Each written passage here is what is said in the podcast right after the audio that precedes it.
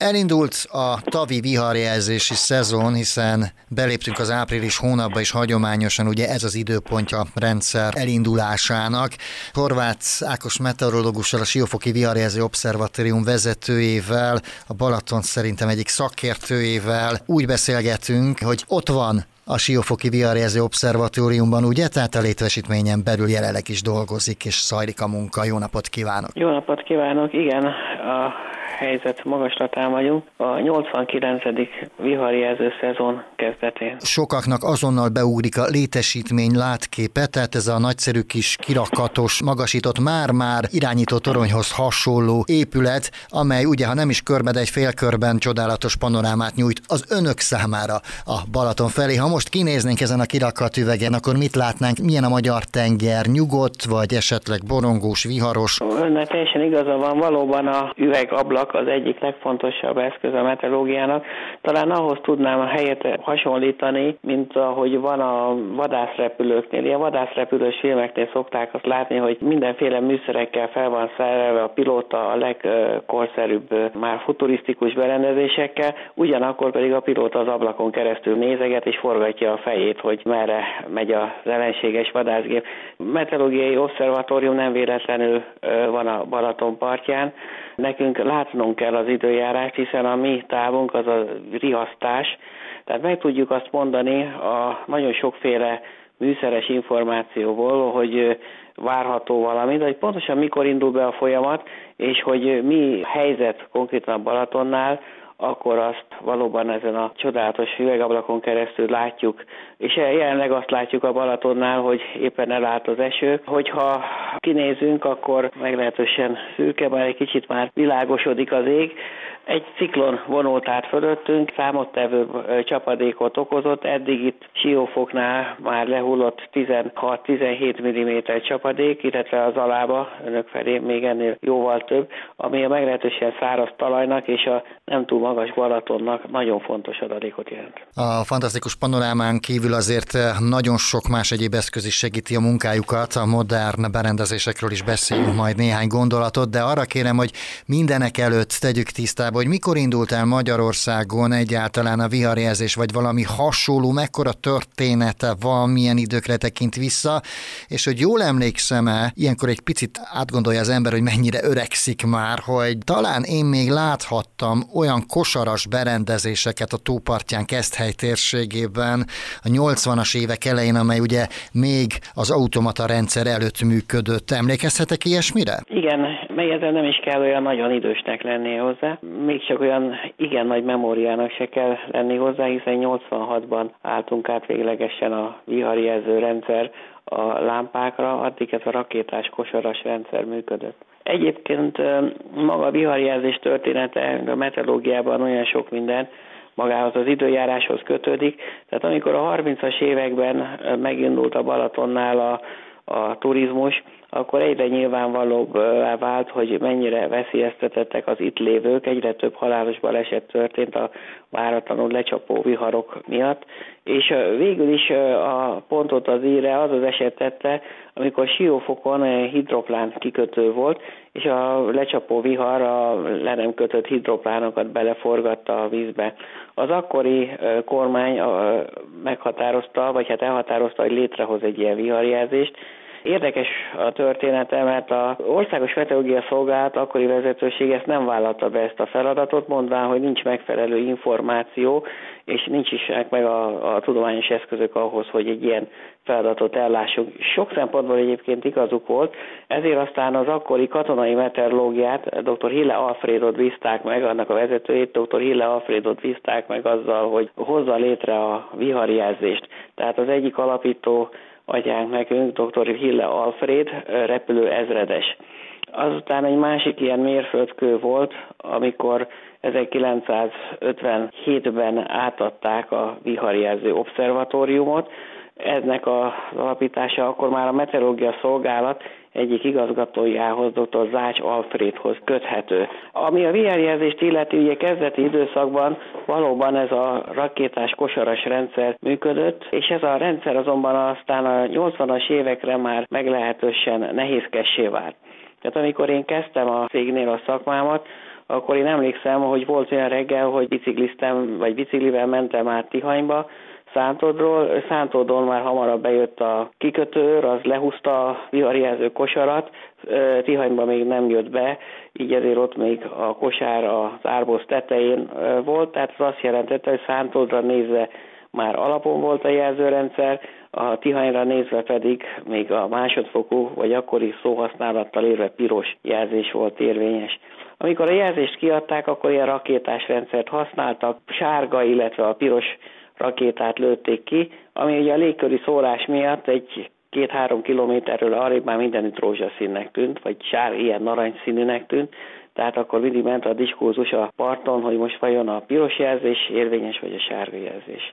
Ennek vetett véget aztán a fényjelzős időszak, amikor már a 86-ban már egy ilyen uh, akkori számítási, számítástechnikának a csúcsának számol, számító ilyen PC-k jelentek meg, és azokkal kezdtük el vezérelni a viharjelző rendszert. Most egy ilyen csendes forradalom zajlik ismét, ugye megint csak az informatikához köthető, tehát az a mobil alkalmazások. Itt megemlíteném, hogy ha valaki vízre megy, akkor nem elég arra figyelni, hogy milyen a jelzés. Pontosabban hasznos amellett még megnézni, hogy milyen a jelzéshez tartozó időjárás előrejelzés.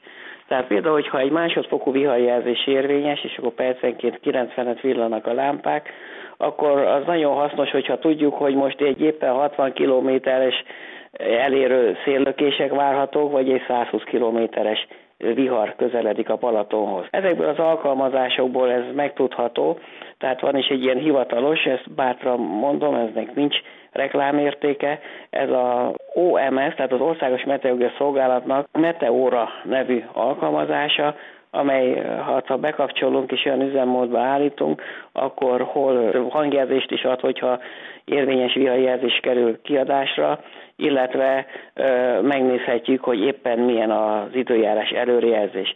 Mi arra törekszünk, hogy amikor egy jelzést adunk ki, akkor amellé mindig ott legyen a részletes időjárás jelentés. Nem csak a hajózási szakembereknek, a vitorlás hajókkal rendelkezőknek érdemes letölteni, hanem mondjuk családoknak is, akik nyaralnak, vagy lemennek egy egész napra és strandolnak? Én azt gondolom, hogy igen, bár mondjuk aki egy vízi biciklivel bemegy, vagy a családdal bemegy fürödni, az értelmszerűen nem annyira viszi magával a mobiltelefon, de például a strand üzemeltetőknek nagyon fontos lenne, hogy legyen egy ilyen egyszerű alkalmazás a zsebükbe, hogyha az megszólal, akkor tudják figyelmeztetni akár hangos bemondón, vagy valamilyen módon a strandolókat, hogy most kikerült a vihajelzés. A legérzékenyebbek egyébként a időjárásra nyilván azok, akik vízben vannak. Tehát a vízibiciklisek, a fürdőzők, az úszók. Ezért van az, hogy nálunk az egyik legnehezebb szakmai kihívás az a Balaton átúszás. Tehát amikor majdnem tízezer ember van egyszerre úgy a vízben, hogy nem kell egy viharos szél, elég egy élénke vagy egy erősebb széllökés, egy váratlan élénkülés, amikor már az emberek elkezdik benyelni a vizet a apró hullámokból, volt már erre példa, tehát nekünk erre nagyon oda kell figyelni. Tehát akik ez ilyen időjárás érzékeny rendezvényeket tartanak, azokkal nekünk általában nagyon szoros a kapcsolatunk. A leg, legfontosabb kapcsolatunk nekünk a balatoni vízirendészettel van, azonnal megkapják az előrejelzéseinket, prognózisainkat, és az szerint járnak el komolyan veszik a feladatokat, illetve komolyan veszik a meteorológiát, és mi is nagyon sok hasznos visszajelzést kapunk tőlük. Ugyancsak szoros a kapcsolatunk a hajózással, vitorlásklubokkal, vitorlásokkal, vitorlásszövetséggel, illetve hát a balatoni vízimentőkkel. És milyen érdekes, hogy eh, ahogyan is említette, ugye fejlődik a technika, most ezt a letölthető applikációt tudtuk ajánlani, de hát emellett azért maga a viarjelző rendszer az önök számára is fontos berendezések is folyamatosan megújulnak. Például én azt olvastam, hogy az idei évben is volt valamilyen fajta fejlesztés, vagy legalábbis az elmúlt években voltak fejlesztések ezzel kapcsolatban. Magát a viharjelző rendszert a katasztrófavédelem üzemelteti.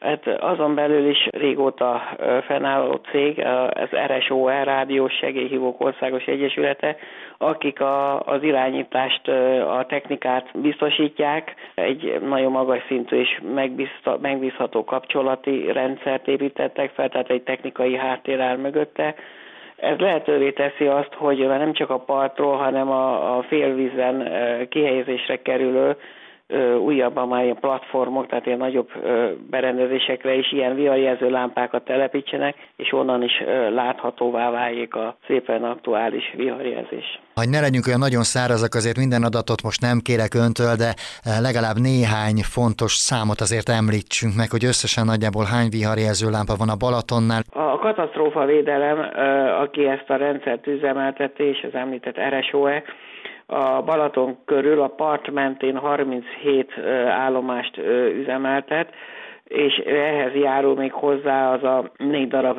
tóközi állomás. Továbbá van még 15 úgynevezett mobil viharjelző lámpával felszerelt egység, amelyek elsősorban a strandon kaptak helyet. Ezek Zalában is épp úgy olyan sűrűséggel megtalálhatóak, tehát, hogyha valaki szélcsatorna közepén, jellemző szélcsatorna, egy veszélyes hely, ez a a Szigliget Balatongyörök vonal, ott is félvizen látható egy ilyen oszlop, amin van viharjelző lámpa, de a Keszthely előtti területen is, illetve Keszthelyen is látható, vagy található viharjelző lámpa.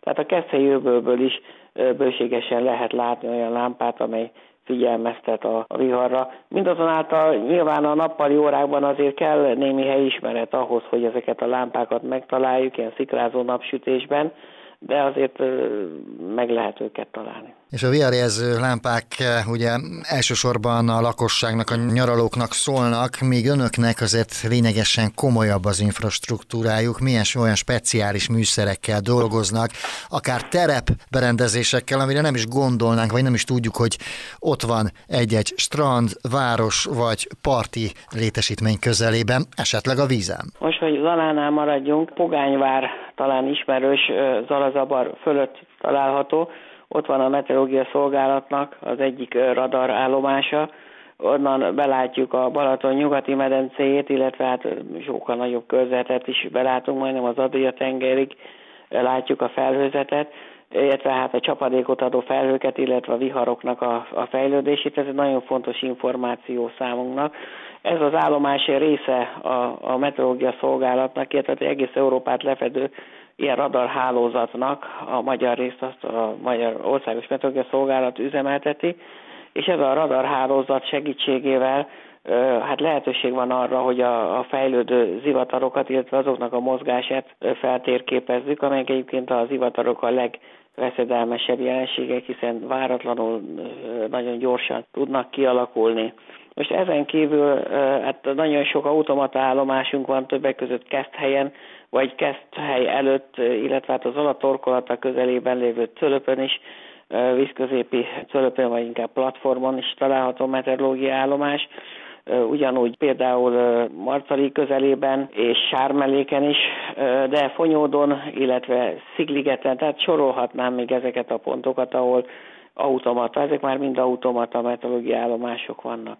Ezek az információk azután bejönnek a szolgálathoz, és ezen belül is a, a Vihaj Siófoki Obszervatóriumnak a szuperszámítógépébe, ez egy nagy teljesítményű szerver, és ennek segítségével itt előrejelzéseket készítünk, és számszerű előrejelzések segítenek minket abban, hogy felkészüljünk arra, hogy esetleg egy veszélyes időjárási jelenség van kialakulóban. Vannak egyébként különleges időjárási helyzetek mondjuk a nyugati medencénél, amire fel kell készülni, vagy amiről önök már előre fogják tudni, hogy nagyon egy felhőzet észak felől, akkor ebből túl nagy probléma nem lesz, de ha délnyugat felől érkezik egy másik jellegű front, akkor már jóval korábban figyelmeztetik a hatóságokat? Hát a nyugati medencének nem egyszerű az időjárása, Két sajátosság, valószínűleg több is, de kettő nyilvánvaló sajátosság van.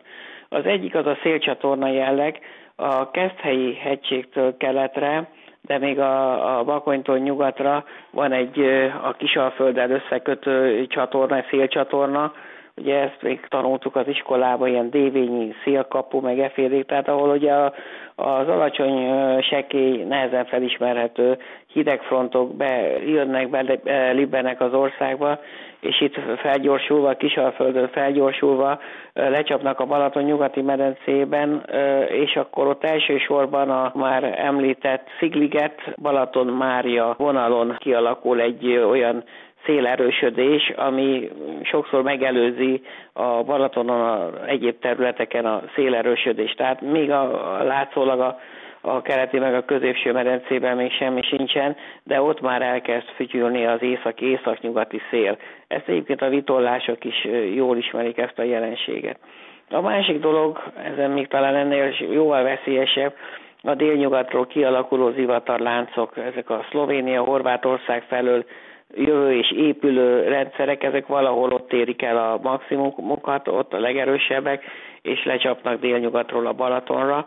Hát ilyen érdekes, látványos, ilyen gerenda felhők, mi arkuszoknak nevezik, a vitorlásoktól hallottam ezt, hogy gerenda felhők jelennek meg az égen, tehát ilyen görgő viharok, és ezek arra utalnak, hogy bizony nagyon gyorsan le kell húzni a vitorlát, és mindent lekötözni, mert könnyen lehet 100 km vagy az meghaladó szél, jégeső, felhőszakadás, és így tovább. És egy ideje már ugye több részre osztották a Balatont, tehát nem adnak ki feleslegesen viharjelzést mondjuk Keszthely térségére, ha Balatonfürednél tornyosulnak a felhők. Így van, ezt is az informatika és hát azért a szakma fejlődése tette lehetővé, amellett, hogy a katasztrófavédelem szakemberei is ugye úgy alakították ezt a rendszert, hogy ezt gyorsan meg lehet csinálni. Három részre tudjuk osztani a Balatont, és ez nagyon sokszor így is működik. Ez lehetővé teszi azt, hogyha például a nyugati medencében egy szélcsatornában egy erős szél fúj, vagy akár viharos szél fúj, akkor a középső medencében legfeljebb erős lökések vannak, a keleti medencében meg egyáltalán nincs szél, vagy nem várható szél. Abban az esetben akár három különböző szintű jelzés is lehet a Balatonnál, a keleti, a középső, illetve a nyugati medencében. Ez nagyon fontos, hiszen két dologra kell odafigyelni. Egyrészt nyilván az életvédelem. Tehát, hogyha az időjárás úgy viselkedik, nekünk ki kell adni a jelzést, tehát nem kockáztathatunk. Másrészt viszont azok, akik a Balatonhoz jönnek, hát nyilván nem a, a, azért jönnek, hogy csak bámolják a vizet, hanem szeretnének vízbe szállni, fürödni, vízibiciklizni, hajózni. Tehát az ő szempontjukat is figyelembe kell venni, vagyis fölöslegesen nem szabad kint tartanunk a jelzést. Hát igyekszünk ezt valahogy optimalizálni. Hát a jelzés azt tudom, hogy nem mindig népszerű, főleg a horgászok körében sokszor tapasztalunk türelmetlenséget, de én csak azt tudom mondani, hogy mindenképpen az ő érdeküket is szolgálja, az ő életüket is szolgálja ez a rendszer. Most, hogy már szuperszámítógép is segíti a szakemberek munkáját, nagyjából az előrejelzések mennyire szoktak beválni, mit lehet elmondani arról, hogy mennyire tudnak pontos adatokat közölni Siófokról? Tehát én azt tudom mondani, hogy nagyon sokat javult a az előrejelzés. Azért ehhez két dolog van, nem csak a számítógépek, hanem a szakmai háttér is. Azért, akik korábban itt dolgoztak az obszervatórium, majd megemlíteném például dr. Barta Imre munkásságát, aki hát nagyon sok olyan szakmai fejlesztést és hát mondhatnám azt, hogy felfedezést tett, ami a, aztán mi már fel tudunk használni, akár úgy, hogy felprogramozzuk az ő tapasztalatait, az ő meglátásait a szuper számítógépünkre, ha már ennél a kifejezésnél tartunk. Másrészt viszont mert valóban a, a technika az nagyon sokat segít, tehát maga a számítás technika. Összességében olyasmit lehet mondani, hogy 80 és 90 százalék között van a viharjelzések beválása. Ez azt jelenti, hogy az esetek legnagyobb részében, hogyha a maradék esetben, tehát az a 10-20 százalék, nál annyira bizonytalan az időjárás, hogy nem merünk kockáztatni, és olyankor ki kell adnunk a jelzést. A bizonytalanság mértéke olyan nagy, hogy lehet vihar. Most ilyenkor mi úgy beszél, azt mondjuk, hogy némi túlbiztosítás van. Most ezt a túlbiztosítást azért igyekszünk csökkenteni. Nagyon kicsi az az eset, amikor úgy jön be a vihar, hogy nincs kint a jelzés. Azonban azt is el kell mondanom, hogy a, az adóáz az mindig a természet kezében van. Azért legyen ez szó a környezetvédelemtől, legyen ez szó a betegségekről, bármiről, ugye a meteorológiában is. Tehát ha a természet úgy akarja, a légkör is ö, úgy akarja, hogy kaotikusan viselkedik, akkor ö, hát váratlan ö, események bekövetkezhetnek, bármit is tesz a meteorológia, Természetesen mi azon vagyunk, hogy ilyen eset minél kevesebb következzen meg. Egyre gyakoribbak ezek a váratlan események egyébként, nagyon sokszor elhangzik az mostanában, hogy szélsőséges időjárási körülményekre kell felkészülnünk, vagy egyáltalán nincs erről szó, mert mondjuk 30 évvel ezelőtt is voltak szokatlan, hirtelen érkező komoly viharok. Talán úgy mondanám, hogy mindannyian tudjuk azt, hogy az éghajlatváltozásnak milyen hatásai vannak. Megváltozott az időjárás, megváltozott a cirkulációs rendszer. Az elmúlt 15-20 év alatt mondhatnám azt, hogy drámaian. Nekünk olyan időjárási helyzetekkel kell naponta szembesülnünk, amelyek korábban nagyon ritkán fordultak elő. Másik oldalról meg korábban gyakori időjárási helyzetek manapság fordulnak el nagyon ritkán. Tehát a légkör a legkülönbözőbb fegyvertárát felsorakoztatja ellenünk. Nekünk állandóan tanulni kell, állandóan fel kell készülni, állandóan módszereket kell fejleszteni, hogy ezt az örök változást ezt tudjuk követni. És ugye azt is tudjuk most már jól, hogy azért mi a szűkebb környezetünkben odahaza is tehetünk lépéseket azért, hogy a nem várt időjárási események okozta károkat ugye mérsékeljük. Én azt tudom mondani, hogy az első dolog az, hogy érdemes figyelni az időjárás jelentést. Természetesen azoknak a kollégáknak, vagy azoknak a nem feltétlenül kollégáknak, akik az időjárás jelentést a médiákon át közvetítik, óriási felelősségük van. Nagyon sokszor van az, hogy ilyen hatásvadász klikkekért vagy hatásvadász klikkekként jelenik meg az időjárás jelentés, és az emberek egy idő után érzéketlené válnak ez iránt.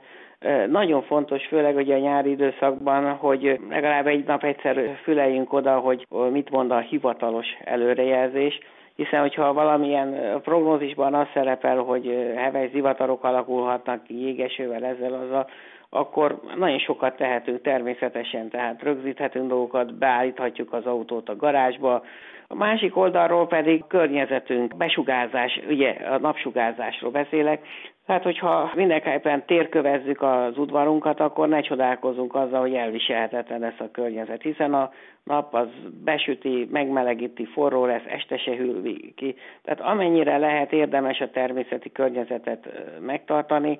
Ha az udvarunk füves, akkor hát előfordulhat, hogy vizes lesz a cipőnk néha, de sokkal komfortosabb és természetesebb környezet van, és hogyha egy válasz környezetben élünk, akkor a szélsőséges időjárást is könnyebben elviseljük. Hát nagyon sok ilyen tanács van. Nem szoktak feltétlenül a hosszú távú előrejelzésekkel szívesen foglalkozni a meteorológusok, de van valami olyan speciális előrejelzés mondjuk a Balaton térségére, ami segíti az önök munkáját, tehát amiből mondjuk egy tavaszi időszakban a viharjelzés elindulásakor tudnak már arra következtetni, mondjuk egy nagyon csapadékos április után, hogy nagyjából milyen lesz a folytatás, és ha nem is milyen nyárra, de milyen következő egy hónapra kell felkészülniük, mire számíthatnak a Balaton környékén? Nehéz kérdés. Valóban, főleg mi, akik ugye alapvetően a szélsőséges időjárással, időjárási veszélyekkel foglalkozunk, nagyon nem szívesen mondunk semmit a hosszú távú időjárásról. Ugyanakkor természetesen mi is figyeljük nagy skálájú folyamatokat, tehát a globális cirkulációt, az egész Földet látjuk a számítógépes térképeinken, és hát ebből például a tavalyi év az nagyon jól kirajzolódott, hogy a szélsőséges asszálynak egy nagyon valószínű fizikai okait, azokat elég jól fel tudtuk deríteni, ami összefüggött a, a hideg, a trópuson megjelenő hideg tenger áramlásoktól kezdve a kiszárad, talajkiszáradáson keresztül nagyon sok mindennel. Erről egyébként figyelmébe ajánlom a hallgatóknak, akit érdekel a téma, a Meteorológia Szolgálat honlapján a met.hu tanulmányok rovatában olvashat néhány érdekes írást az asszályokkal kapcsolatban. Nos, amit mi itt látunk, az azt mutatja, hogy talán ez a nagy térségű cirkuláció most annyira nem kedvez a szélsőséges asszályos időjárásnak, mint tavaly de természetesen a, a kiskálájú, tehát idézőben kiskálájú folyamatok, tehát ezek a ciklonok, anticiklonok a nyugati szelekövében ezt a folyamatot bőven megváltoztathatják, és akár ellentétes irányba is fordíthatják.